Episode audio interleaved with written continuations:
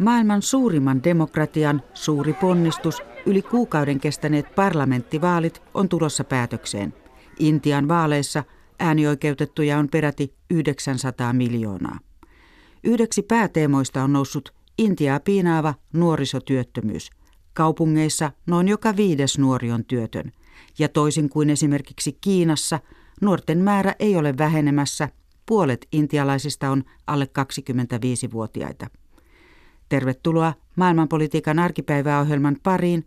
Aiheenamme on Intian kehitys. Minun nimeni on Sari Taussi. Monet Intian nuoret ovat liian hyvin koulutettuja esimerkiksi kadunlakaisijaksi, mutta liian vajavaisesti koulutettuja innovaatioyhteiskunnan ammattilaisiksi. Kirjeenvaihtajamme Jenny Matikainen tapasi nuoria Intian Kalkutassa eli Kolkatassa.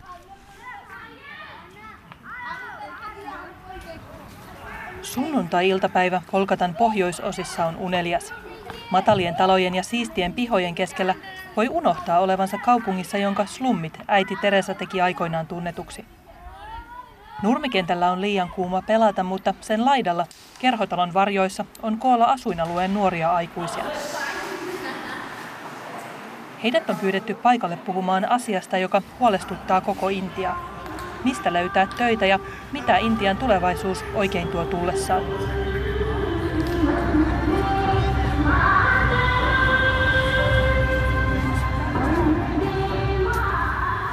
Yhdeksäntoistavuotias Arunima Dutta opiskelee tanssijaksi. Yes, I'm very much worried about this.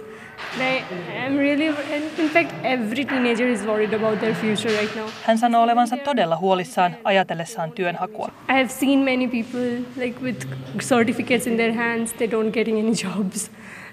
Tunnen niin monia, joilla on tutkinto, mutta he eivät löydä töitä. He joutuvat kiertelemään anelemassa ja jopa lahjomassa, että joku antaisi heille työpaikan, Dutta sanoo.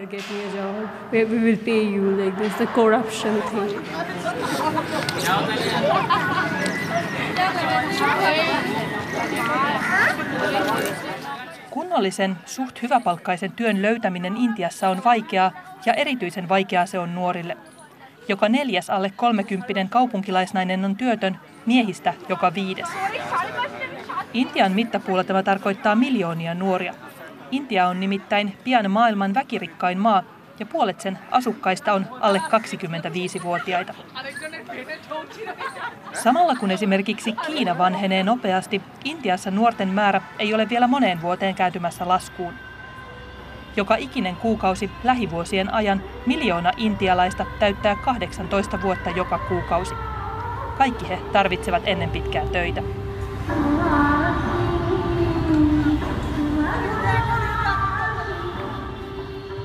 Ei siis ihme, että tanssijaksi opiskelevaa duttaa hirvittää. Meitä on niin paljon, kilpailu on todella kovaa, hän sanoo. Like, how much can I walk in this career?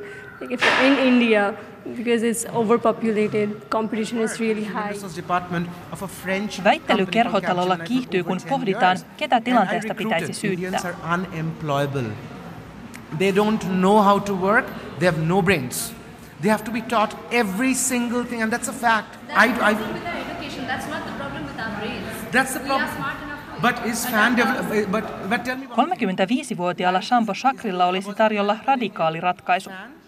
Intiassa pitäisi olla yhden lapsen politiikka, hän sanoo. We should have an immediate law to curb procreation.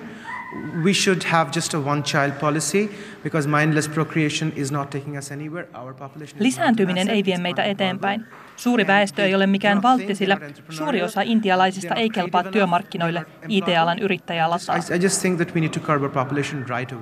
Vaikka mielipide on kärkäs, sen viimeisessä lauseessa piilee totuuden siemen. Yhä useampi intialainen nuori saa koulutuksen, mutta harvalla valmistuneista on riittävää osaamista toimia ammattitaitoa vaativissa työtehtävissä.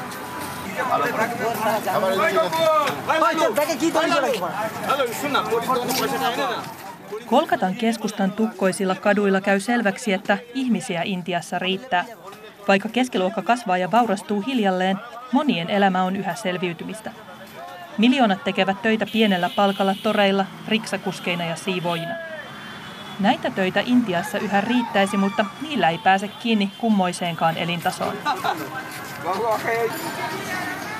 Vielä joitain vuosia sitten uskottiin, että Intian massiivinen työvoima voisi nostaa maan köyhyydestä. Intiasta piti tulla seuraava Kiina. Mutta keskusjohtoisen Kiinan yhtälö ei ole toiminut hajanaisessa Intiassa. Maan talous kyllä kasvaa yhä, mutta samalla työttömiä on koko ajan enemmän. Haastetta lisää se, että moni nuori unelmoi elämästä, jollaista Intiassa ei ole kovin monelle tarjolla.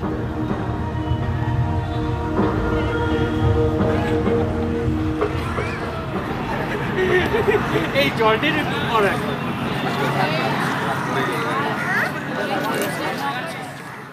Illalla Gangesin rannalla otetaan selfieitä. Hindujen pyhän joen yksi haara virtaa täällä kohti Pengalinlahtea.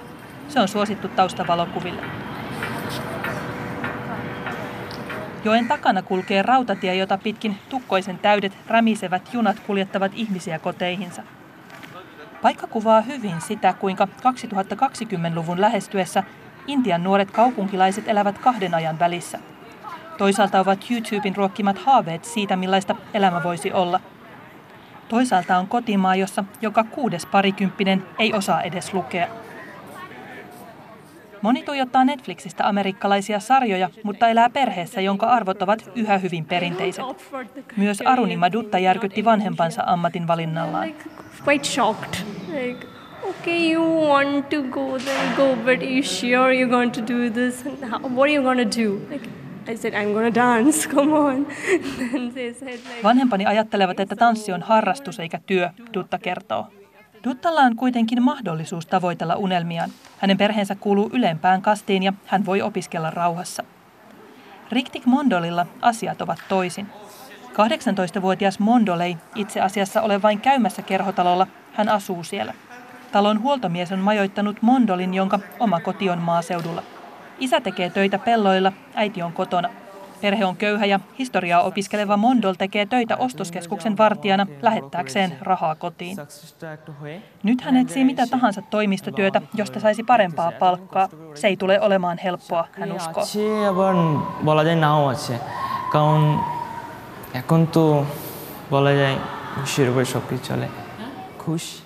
Työn saaminen riippuu siitä, kuinka paljon voit lahjoa ja kuinka paljon suhteita sinulla on. Ei riitä, että saa hyviä tuloksia koulussa, Mondul sanoo. Hänen on paljon vaikeampi päästä elämässään eteenpäin kuin vaikkapa niiden nuorten, jotka asuvat täällä perheidensä kanssa. Se ei ole reilua, Mondol sanoo.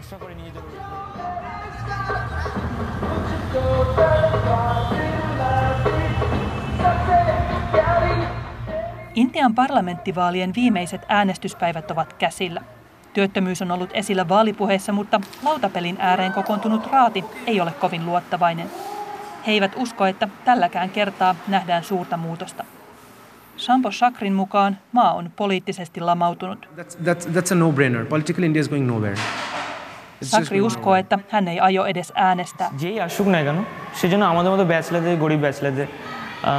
Riktik Mondol aikoo uurnille, mutta hänkään ei näe puolueessa juuri eroja.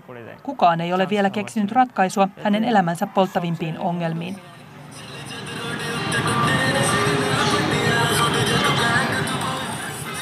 Intian yli kuukauden mittainen vaalitaival on tulossa päätökseen. Näissä maailman suurimmissa vaaleissa uurnille on päässyt 84 miljoonaa ensikertalaista.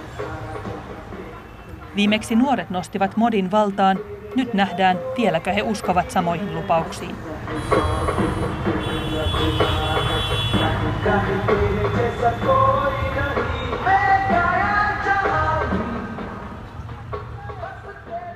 Edellä Intiasta raportoi Jenny Matikainen ja vieraina ovat nyt Intiaan perehtynyt sosiaali- ja kulttuuriantropologian professori Sirpa Tenhunen Helsingin yliopistosta ja Etelä-Aasian tutkimuksen yliopistolehtori Mikko Viitamäki niin ikään Helsingin yliopistosta. Tervetuloa molemmille. Kiitos. Kiitos.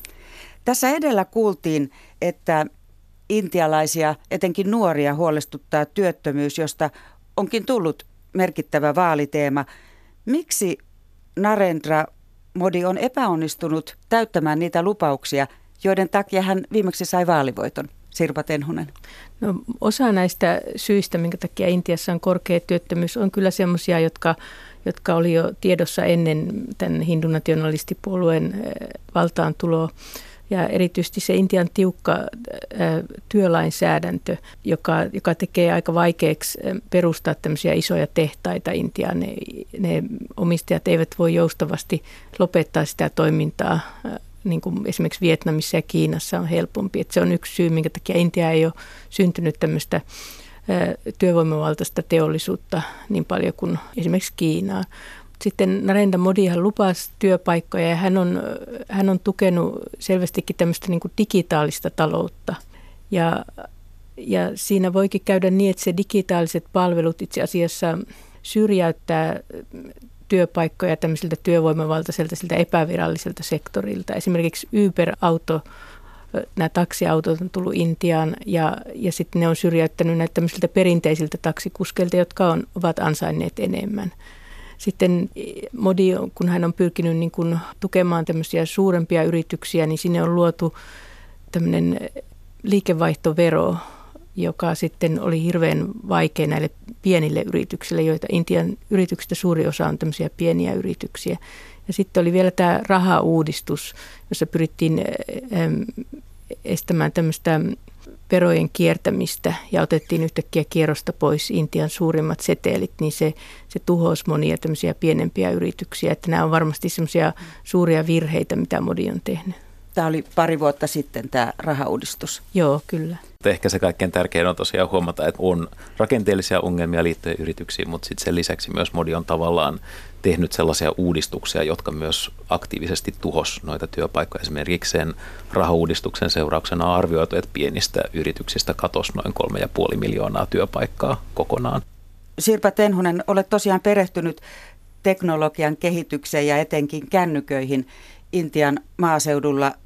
Kerroit tuossa jo, että teknologian kehitys on ehkä vähentänyt työpaikkoja.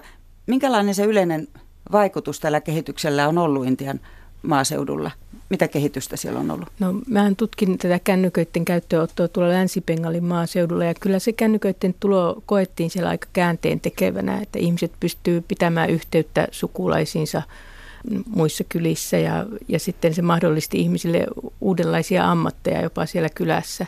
Mutta ne vaikutukset oli kuitenkin paljon vähäisempiä kuin mitä on monesti toivottu tai uskottu, että ei se kännykkäkään auta, auta tekemään kaikenlaista bisnestä, koska jos vaikka kaikki aloittaa kauppoja, jotka markkinoi pääasiassa siellä pienessä kylässä, niin ei, ei, ei niitä, niin kuin niitä ostajia riitä. Sitten toisaalta, kun valtio ei enää tukenut maataloutta samalla tavalla kuin aikaisemmin, niin, niin kännyköistä ei ollut paljon apua siihen maanviljelyynkään. Ei, ihmiset eivät oppineet kännyköiden avulla saaneet tietoja, miten, miten tehokkaammin viljellä, vaan päinvastoin he käyttävät kännyköitä löytääkseen työpaikkoja suurista kaupungeista, että pystyisivät ansaitsemaan siellä ja lähettämään kotiin rahaa. Että jos se kännyköiden tulo olisi yhdistetty paremmin valtion palveluihin, esimerkiksi terveydenhuoltojärjestelmään, niin että olisi mahdollista soittaa ambulanssi paikalle, niin, niin täm, niistä kännyköistä olisi ollut paljon suurempaa etua kuin niistä oli. Jos tätä työttömyyttä halutaan vähentää, niin ilmeisesti kehitys kuitenkin pitäisi ottaa agendalle näkyvämmin esille. Näyttääkö siltä, että niin voisi tapahtua? Nyt näyttää, että, että tässä vaalikampanjoinnissa puhutaan paljon näistä suorista tuista vähävaraisille. Ehkä siinä on se, että, että se työpaikkojen lupaaminen ei ole niin helppoa, että on helpompi luvata sitten jotain tukia. Ja, ja tämähän on niin kuin globaalin etelän maissa äh, tämmöinen laajempikin suuntaus, että yksinkertaisesti teollisuus ei ole enää niin työvoimavaltaista ja, ja, ja katsotaan, että kaikille ei ehkä saada kerta kaikkiaan niitä työpaikkoja ja sitten, sitten niin aletaan äh, harkitsemaan kansalaispalkkaa, koska niitä työpaikkoja ei vaan, se on niin vaikeaa tässä globaalissa maailmantaloudessa järjestää niitä. Puhutaanko Intiassa kansalaispalkasta? Kyllä, joo. Kongressipuolue on luvannut tämän. tämän. Ja, mutta jos voittaa, niin ei ehkä pysty kuitenkaan saamaan enemmistöä, jolloin pystyisi niinku ajamaan vaan omanlaistaan politiikkaa. Joo, ei varmasti saa enemmistöä, kyllä täyttä enemmistöä ei. Ja se ää, työttömyyden vähentäminen tai ylipäätään ihmisten toimeentulon turvaaminen on senkin takia Intian yhteiskunnan vakauden kannalta tärkeää, että niin kuin tuossa alun tota, raportissa jo mainittiin, että puolet intialaisista on alle 25-vuotiaita. Ja sitten jos katsotaan ikäluokkaa 16-25, niin tässäkin ikäluokassa on vielä 25 miljoonaa ihmistä enemmän miehiä kuin naisia. Ja sitten potentiaalisesti tavallaan tämä joukko työttömät nuoret miehet on aika sellainen riskialtis monesti yhteiskunnissa, että nyt tuntuu, että se saadaan se ehkä se turhautuneisuus näissä vaaleissa vielä BJP saa sen suunnattua tällaiseen uskonnolliseen konfliktiin ja, ja sitten Pakistanin suuntaan olevaan konfliktiin. Mutta sitten jos tämä jatkuu edelleen viisi vuotta tämä kehitys Intiassa, että kehitystä ei oikeastaan tapahdu, niin mitä sitten tapahtuu, niin se on, se on sitten aika riskialtis, räjähdysaltis tilanne Intian yhteiskunnassa. Ehkä mä näkisin, että keskeistä tämän Intian taloudellisen kehityksenkin kannalta on se, että miten, miten se sosiaaliturva ja koulutus saadaan järjestettyä, koska jos ihmisillä olisi parempi koulutus, semmoinen peruskoulutus, niin silloin heidän olisi helpompi löytää töitä. Koulutus, koulutus helpottaa sitä työpaikan saamista ja ihan, ihan se peruskoulujärjestelmä on aika heikkotasoinen Intiassa, niin niin olisi hienoa, että jos, jos uusi hallitus tekisi merkittäviä satsauksia peruskoulutukseen ja terveydenhuoltoon, niin silloin tuotettaisiin sellaisia kansalaisia, jotka pystyy sitten ottamaan oikeastaan ty- minkä tahansa työpaikan. Et monet ei pysty Intiassa edes menemään tehdastöihin, koska heillä ei ole senkään vertaa koulutusta. Mm.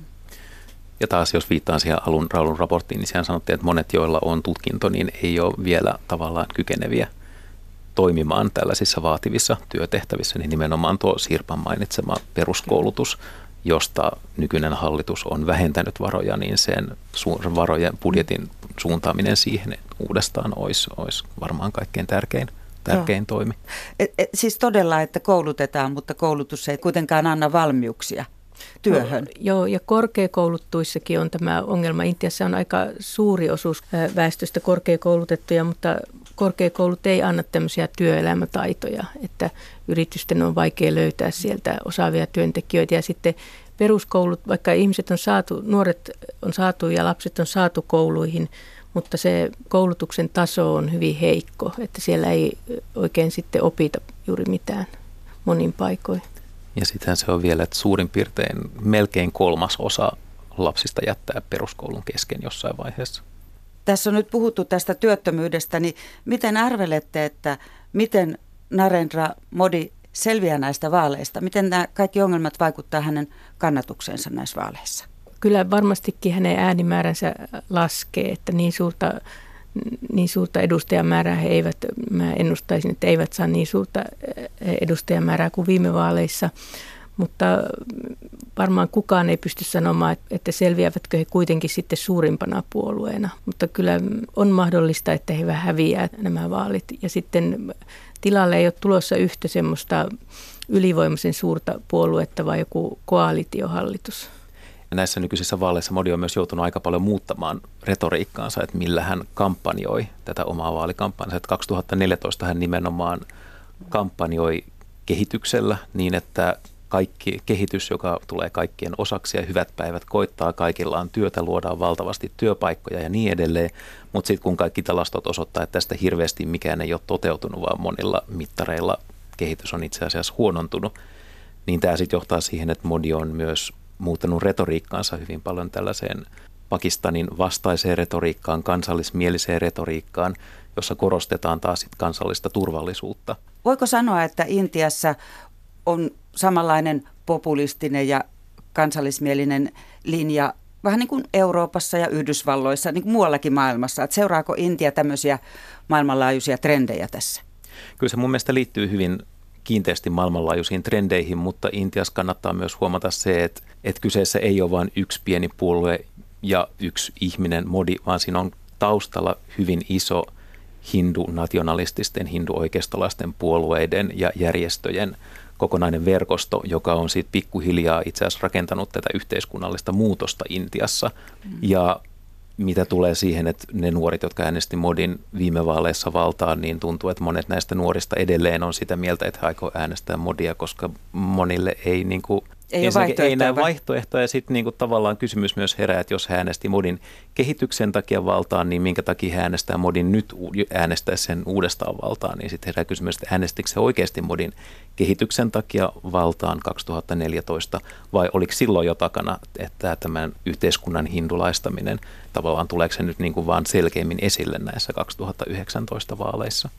Sirpa Tenhunen, miten sinä näet, että miksi modin politiikka on sitten niin kansallismielistä ja korostaa tätä hindujen valta-asemaa?